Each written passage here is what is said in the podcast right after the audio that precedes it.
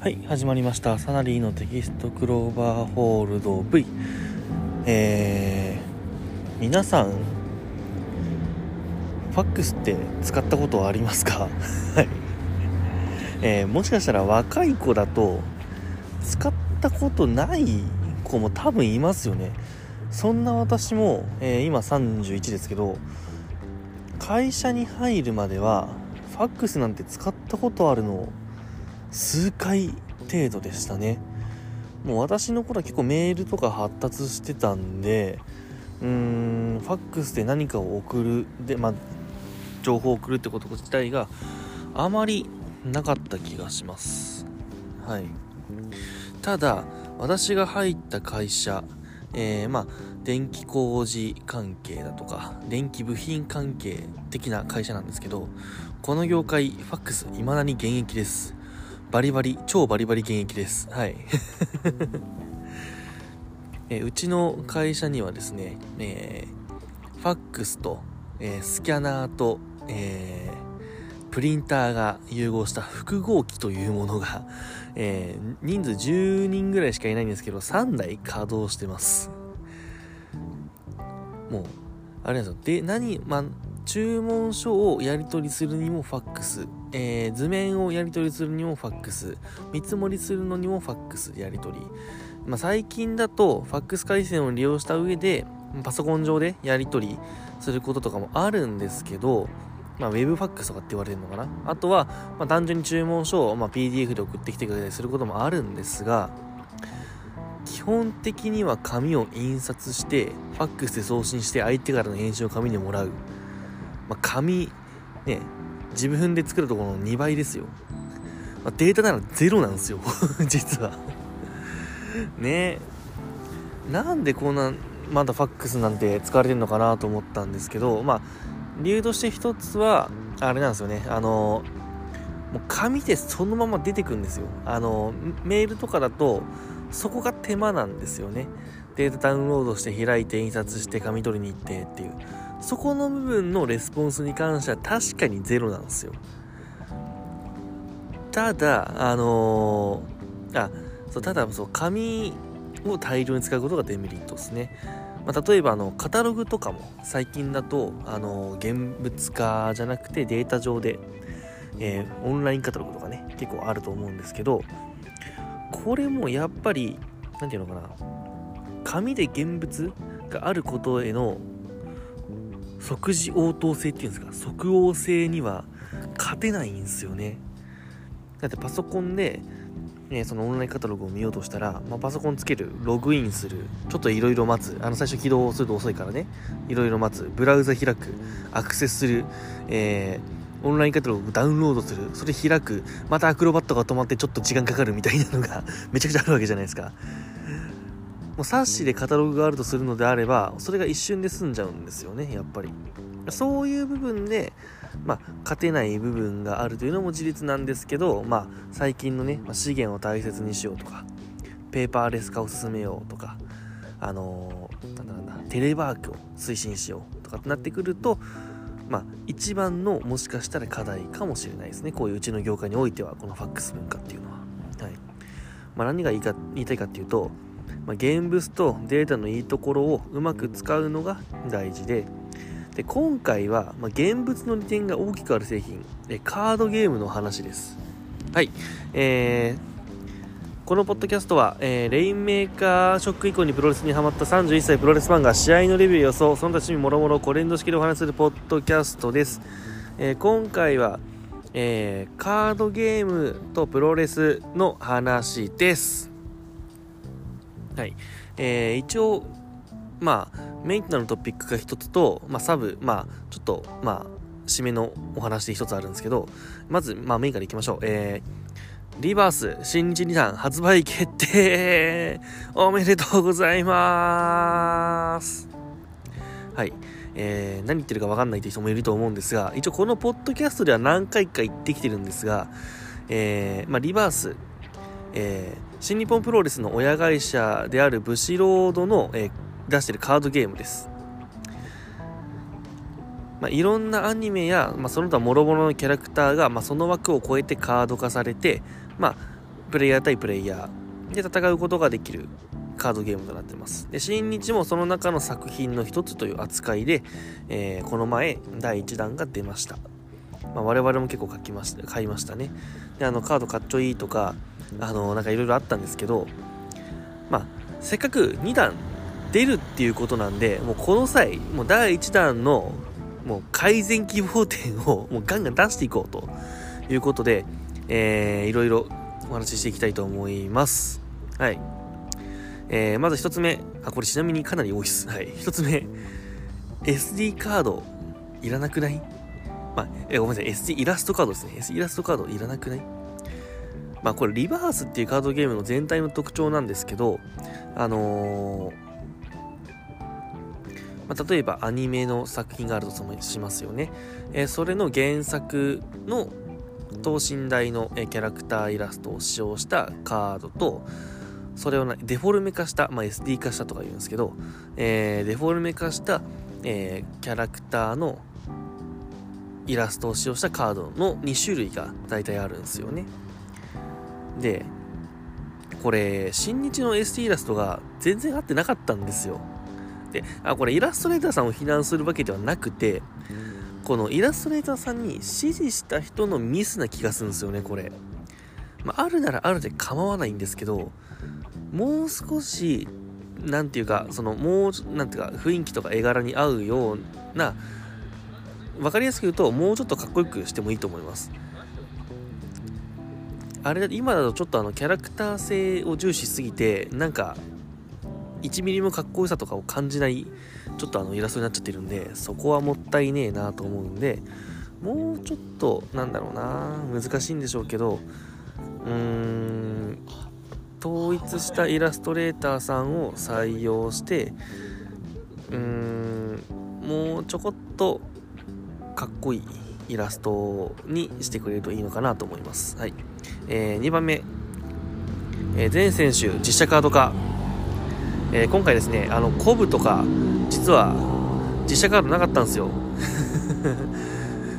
ね。あの、参戦予定選手は全部、えー、実写カードもお願いします。イラストだけだとちょっとかわいそうですので、はい。3番目、えー、実写カードの加工。現状だと、えっ、ー、と、試合の写真とか、一応このために取り下ろした写真もあったりするんですけど、基本そのままなんですよね。あの、ブロマイド的な意味合いはあるんですけど、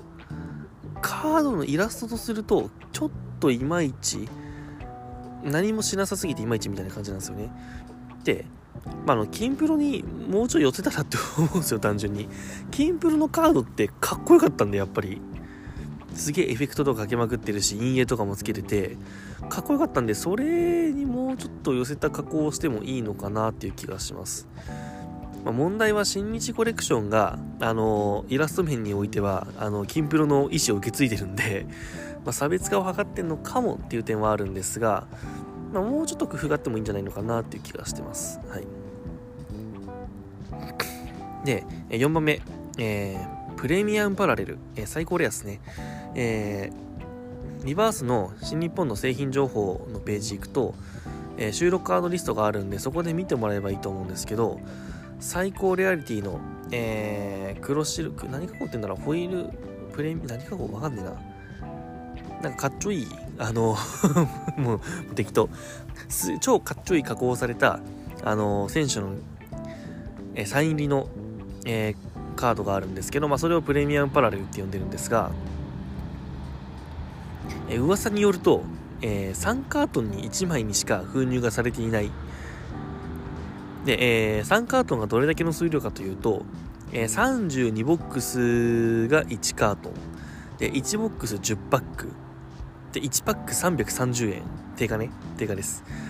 えー、計算すると、約32万円で1枚が8種あるんですよ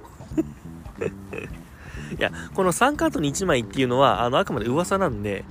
あのー、他の作品とかだと、えっ、ー、と、何、グリッドマンだったかな？グリッドマンとかだとワンボ、ワンカートに1枚やったらしいです。日暮らしとかだとなんか、直近で見たら、その2、3カートに1枚なんで、多分新日もそうなんじゃねえのっていう噂ですね。はい。えー、マジで市場に出回らないんですよこれ結構カードショップとか見たんですが、うん、そもそも入荷してないみたいなのがかなり多かったですあの欲しい人にねあのー、出回らないのちょっとかわいそうなんでせめて1カートに1枚か2枚は欲しいもうせもう言うと1カートに3 4 32ボックスでしょ ?32 ボックスなら 4, 4枚はあってもいいと思うんだけどな。ダメ？ダメか？あの、最近、こう、この言う高レアリティ商品。あの、昔の、てか私がカードゲームを再開した2008年、9年ぐらいかな。っていうのは、ここまで、まあ、いろんなカードゲームで高レアリティなものってなかったんですよ。4、5種類多くて。だったんですが、最近はその、ちょっとカードショップを救済するって意味合いもあって、めちゃくちゃリアリティ増えてるんですね。あとイラストとか。なんでその煽りを受けてこういう高レアリティ商品。特にリバースは信じはなかったんですが、あの他の作品だと、えー、シリアルナンバー入りレアとかあったりするんですよ。だから本当に50枚に何1枚しか、えー、あ、ごめん、50枚じゃないな。その、50枚しか製造されてないカードとか普通にあったんですよ。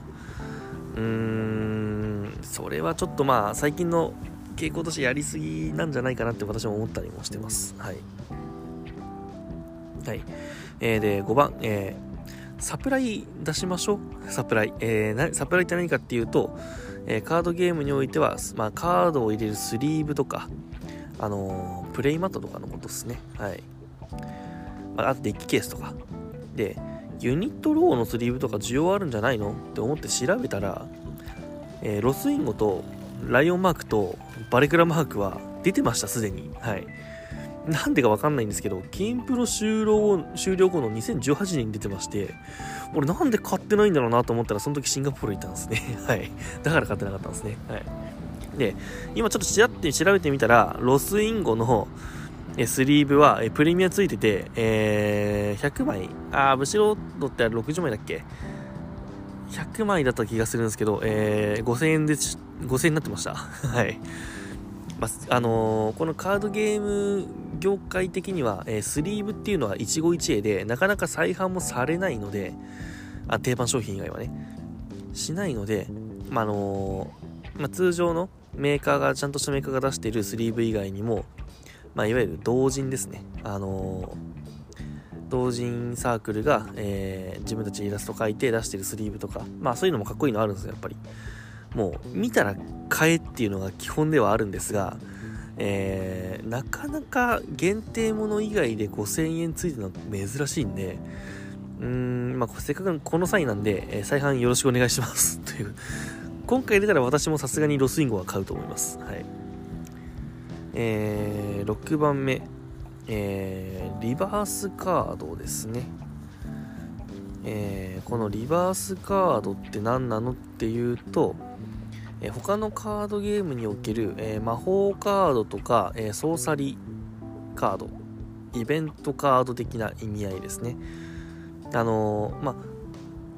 キャラクター、いわゆるあのクリーチャーとかユニットっていうわけではないんですけど、えそれを援護するためのカードなんですけど、これのイラストが、え他の作品とかだと、まあ、やっぱりアニメの1シーンとかだったりするんですけど、なぜかポスターを使いましてんですよね な、なんでって思ったんですけど、これ過去のベストバウトのワンシーンとかでいいんじゃねえのって思うんですけど、あとはまあ、ユニット勢揃いのシーンとかね、いいじゃないですか。あの例の、バレットクラブダイナスティみたいなあのイラストとか、アイカード、なんていうんですか、あの、ポーズとか、ロスインゴ5人勢揃いのポーズとかでもいいと思うんですけど、うーん、ポスターだとなんか全然、新日のポスター特にあんま面白みないんで、しかもイラストちっちゃいし、あの、カードサイズにするんでね。ちょっとあれはよくわかんなかったなっていうのが正直なところです。はい、7番目、えっ、ー、と、運ので枠潰すのやめろ。マジでやめろ。はい。8、えー、っと、で、これが一番重要かなと思うんですけど、なんでトライアルデッキないんですかっていう。まあ、トライアルデッキって何なのかっていうと、まあ、入門用デッキのことですね。えー、カードゲームにおいては、えー、いろんなカードを組み合わせた、えー、カードの束をデッキと呼んで、それを、えまあ、ルールに基づいてデッキを作って戦わせるんですけど、えこれの入門用のそのデッキがなぜかないんですよで、えー、これほぼ全てのリバース参戦作品で、まあ、そのトライアルデッキと拡張用のブースターパック、まあ、今の今回の新日のやつみたいなやつですねが同日販売されて、えー、その入門用デッキと、えー、拡張用のカードを組み合わせていろんなデッキを作ってみましょうっていうのが、まあ、カードゲームの、まあ、醍醐味なんですけど、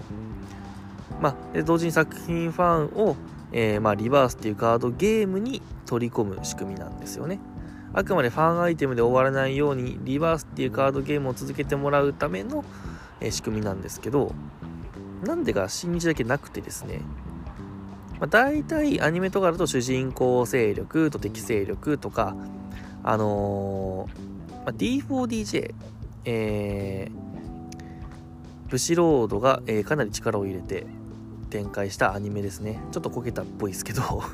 まあここで、ここだと、えっ、ー、と、2種類出てます。えー、なんだっけ。ハッピーアラウンドとピーキーピーキーの合同デッキと、えー、もう2つ、ちょっとごめん、ま、名前忘れちゃった。えー、それの2種類とか。はいで、超大型コラボと銘打たれた、えー、ホロライブ、えー、VTuber ですね。VTuber をテーマにした、えー、なんていうの、テーマにした、えー、コラボレーションっていうの？だと、えー、6種類あります。すごいね、6種類っすよ。で、これ、スターダムも実はリバース参戦するんですよ。えー、来年の3月ぐらいだったかな。あの、スターター、あ、スターターごめんなさい、トライアルデッキ、えー、5種類あります。まあ、つまり、ユニットで分かれるんですよ、これ。スターズ、大江戸、クイーンズクエスト、ドナデルモンド、コズエン。多分5種類デッキ組めんすよ、これ。うーわ、羨ましいと思って。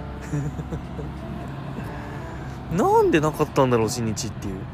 まあ、考えられるのは、えー、まあ、カードゲームプレイヤーっていうのは、まあ、大体9割以上男なんですよね。まあ、当然可愛い女の子好きなんですよ。あのー、そういう可愛いイラスト系の、えー、カードゲームとかイラストって人気あるし、まあ、俺がよくやってる遊戯王っていうカードゲームでも、まあ、あのー、硬派なイラストも受けるんですけど、やっぱ可愛い女の子がいっぱいいるテーマっていうのかな。カードが使われることが多いですね。うんまあ、そう考えると、まあ、新日はほぼファンアイテムの一種と考えられて、あのプロレスファンは買うかもしれないけどその後の発展性はないだろうって思われた可能性があるんですよね逆にスターダムに関してはこれ結構意欲的な取り組みであのー、多分実写だけのカードゲーム自体はあったと思うんですけどこうやって2次元の作品が主体のあのー多種多様な、えー、参戦作品がある中でこうやって2次元あ3次元の、えー、なんていうのユニット団体一応作品って言いましょうか。3作品が参戦すること自体がかなり珍しいしあのカードゲームファン的にどんだけ受けるのかって結構分かんないんですよ。俺も全然正直分からない。うん。これが受けたのであれば結構いろんな可能性が出てくるのかなっていう。例えばあのアイドルユニットとかね声優ユニットとかもあるじゃないですか。そういうのをガチで実写的に取り入れてくる可能性はありますよね。うん結構期待してるんですよね。こうなんでスターダムもちょっとちょっと買ってみたいなと思ってるんですけど。で まあちょっと新日の話に戻すと、まあ、仮にあのブースターだけでデッキを組むにしてもその一段のカードプールだけだとまあ、ユニット無視のさっき言ったリバースっていうカード、1種類強いのがあるんですよ。あのー、そのでその出たキャラクター、まあ、ユニットの、ユニットが、えー、倒れるとき、えー、なんで、なんていうのかな、破壊されるとき的なイメージいいのかな。破壊されるときに、えー、そのリバースカードがあると、運次第で耐えれるっていう、えー、カードがあって、まあ、つまりプロレス的なカウント2.99を再現してるんですけどそれを使い回して、え、戦うデッキでこれが結構ですねユニット無視であの岡田とか内藤とか棚橋とかみんなもみんなそれらを組み合わせてくれみたいな感じでであの何、ー、ていうのかな。やっぱこういうのってやっぱりあのー、作品のファンであることが多いんでそういうユニットとかできれば統一したいじゃないですか。そういうのがなかなか難しかったんですよね。であともう一つは、えーと、J、えー、バレクラスね。J がかなり強かったんであのごめん強かったっていうと語弊があるな。強そうに見えた。強そうに見えたですね。はい。えー、一応効果的には、えーと、相手の永続効果を無効にするのと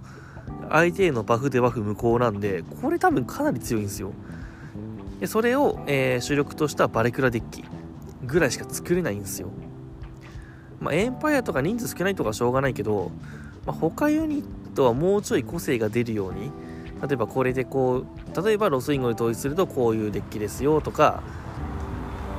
まあ、鈴木君で統一すると、まあ、妨害が得意ですよとか、えー、ケイオスとか何て言うのかな本体で組むと単純に数字をでかくして強くなりますよとかなんかそういう特徴が欲しいなって思いますね。やっぱ、えー、カードが主体になるんじゃなくて作品ありきのカードゲームなんでそこら辺はもうちょっとフレーバーといいますかそういうのをもうちょっと何て言うのかな重視してほしいなって思うところがありますねはい、もちろんいいところはあったんですよ。あのさっきも言いましたけど、あのベルト白押しカード、シングル1枚1000円ぐらいだったんですけど、あのめちゃくちゃかっこよかったんで、あのただし、ベルトを持ってないと あの、ベルトの所持経験がないと、あの白押しカードが多分ないので、今回、吉橋出れるかな。ただ、用が出れないんだよな、多分な。もったいねえな、そこな。中堅どこの選手に厳しいんですけどね。ゴッドはどうなんだろう。ああ、過去インターコンチネスとかになるのかな。だいぶ前になっちゃいますけどね。うん、はい。で、えーえー、話題2つ目。あのー、デジタルカードゲームって分かります？え、トレーディングカードゲームが、えーと、現物のカードを集めて戦うのであればデジタルカードゲームっていうのはデータ上のカードを集めて、えー、戦うカードゲームですね。そうこれすると金プロってどうなのって感じなんですけど金プロは一応トレーディングカードゲームかなっていう感じがしますね。あくまでそれをもとにえっ、とでもう所持してるカードをえーネット上で戦わせてるだけっていう感じなところがあるんで、基本的にキンプロはトレーディングカードゲームだったかな。うん、多分。俺、私的には。うん。で、えー、このデジタルカードゲームで、えー、まあ多分トップシェアだと思うんですよね。あのシャドーバースっていうカードゲームがあります。はい。これが、えデジタルカードゲームじゃなくて、えー、現物、まあ、つまりトレーディングカード化するんですよね。で、なんと、共同制作にブシロードが噛んでるらしくて、で、まあ、ブシロード、えー、もともとカードゲーム会社ですね。最近はキャラクタービジネスとか IP クリエイティブとかっていうの？あのなんて作品を IP を生み出したことで、えー、利益を得てるみたいな。そこを作品展開していってどんどんどんどんなんていうのかな売り上げにつなげていっている。まあ新日本とかスターダムもまあまあ近いものですよね。はい。ねえー、結局このシャドーバースの、えー、運営元、えー、制作元っていうのは、えー、サイゲームスっていう会社なんですが元をたどると、え、サイバーエージェントです。つまりサイバーファイトの親会社です。ね すごいよね。すごいタイミングだなと思うんですけどえまあ、サイバーエージェントが後ろに話を持ち込んだのか逆なのか分かんないんですが、まあ、プロレスファン的に対抗戦じゃなんだって言ってる時にあのこういうことが起きるっていうのも、まあ、なかなか縁があるなっていう感じがしますよね。もしかしたらもっと大きいところでサイバーエージェントと、まあ、ブシロードっていうのが、まあ、プロレスとかカードゲームとか含めた何かしらの何ていうのかな定型的なものをしたっていうかあの組んでたりするのかもしれないですね。で、まあそうなってくると、あの、リバースに、ノアとか DLD とか出るかもしれないんですよ。登場とか。そうなってくると、あの、リバースが あの、アニメ作品を集めていたはずのリバースがまさかのプロレス オールスターカードゲームになる可能性があるんで、ちょっとそういう未来があると、まあいろいろ妄想しやすくていいな、という次第であります。はいえー、雑談的なことをやってみましたえー、皆さんこういう話どうなんでしょう。あまり興味ないのかな？わかんないですけど、えー、たまにはこういう話もしていきたいと思っておりますので、えー、よろしくお願いします。はい、えー、サナリのテキストクローバーホールド V では、えー、ご意見ご感想お待ちしております。ハッシュタグサナクロ V にて、えー、ご意見、えー、いただいたりとか、え、リリプライ、ツイッターありますから、ツイッターとか、えー、なんだっけこれ、ポッドキャストの評価もあるんだっけ？評価とかでも、えー、いただければ、えー、大変嬉しく思いますので、ぜひよろしくお願いします。以上、ありがとうございました。Thank you.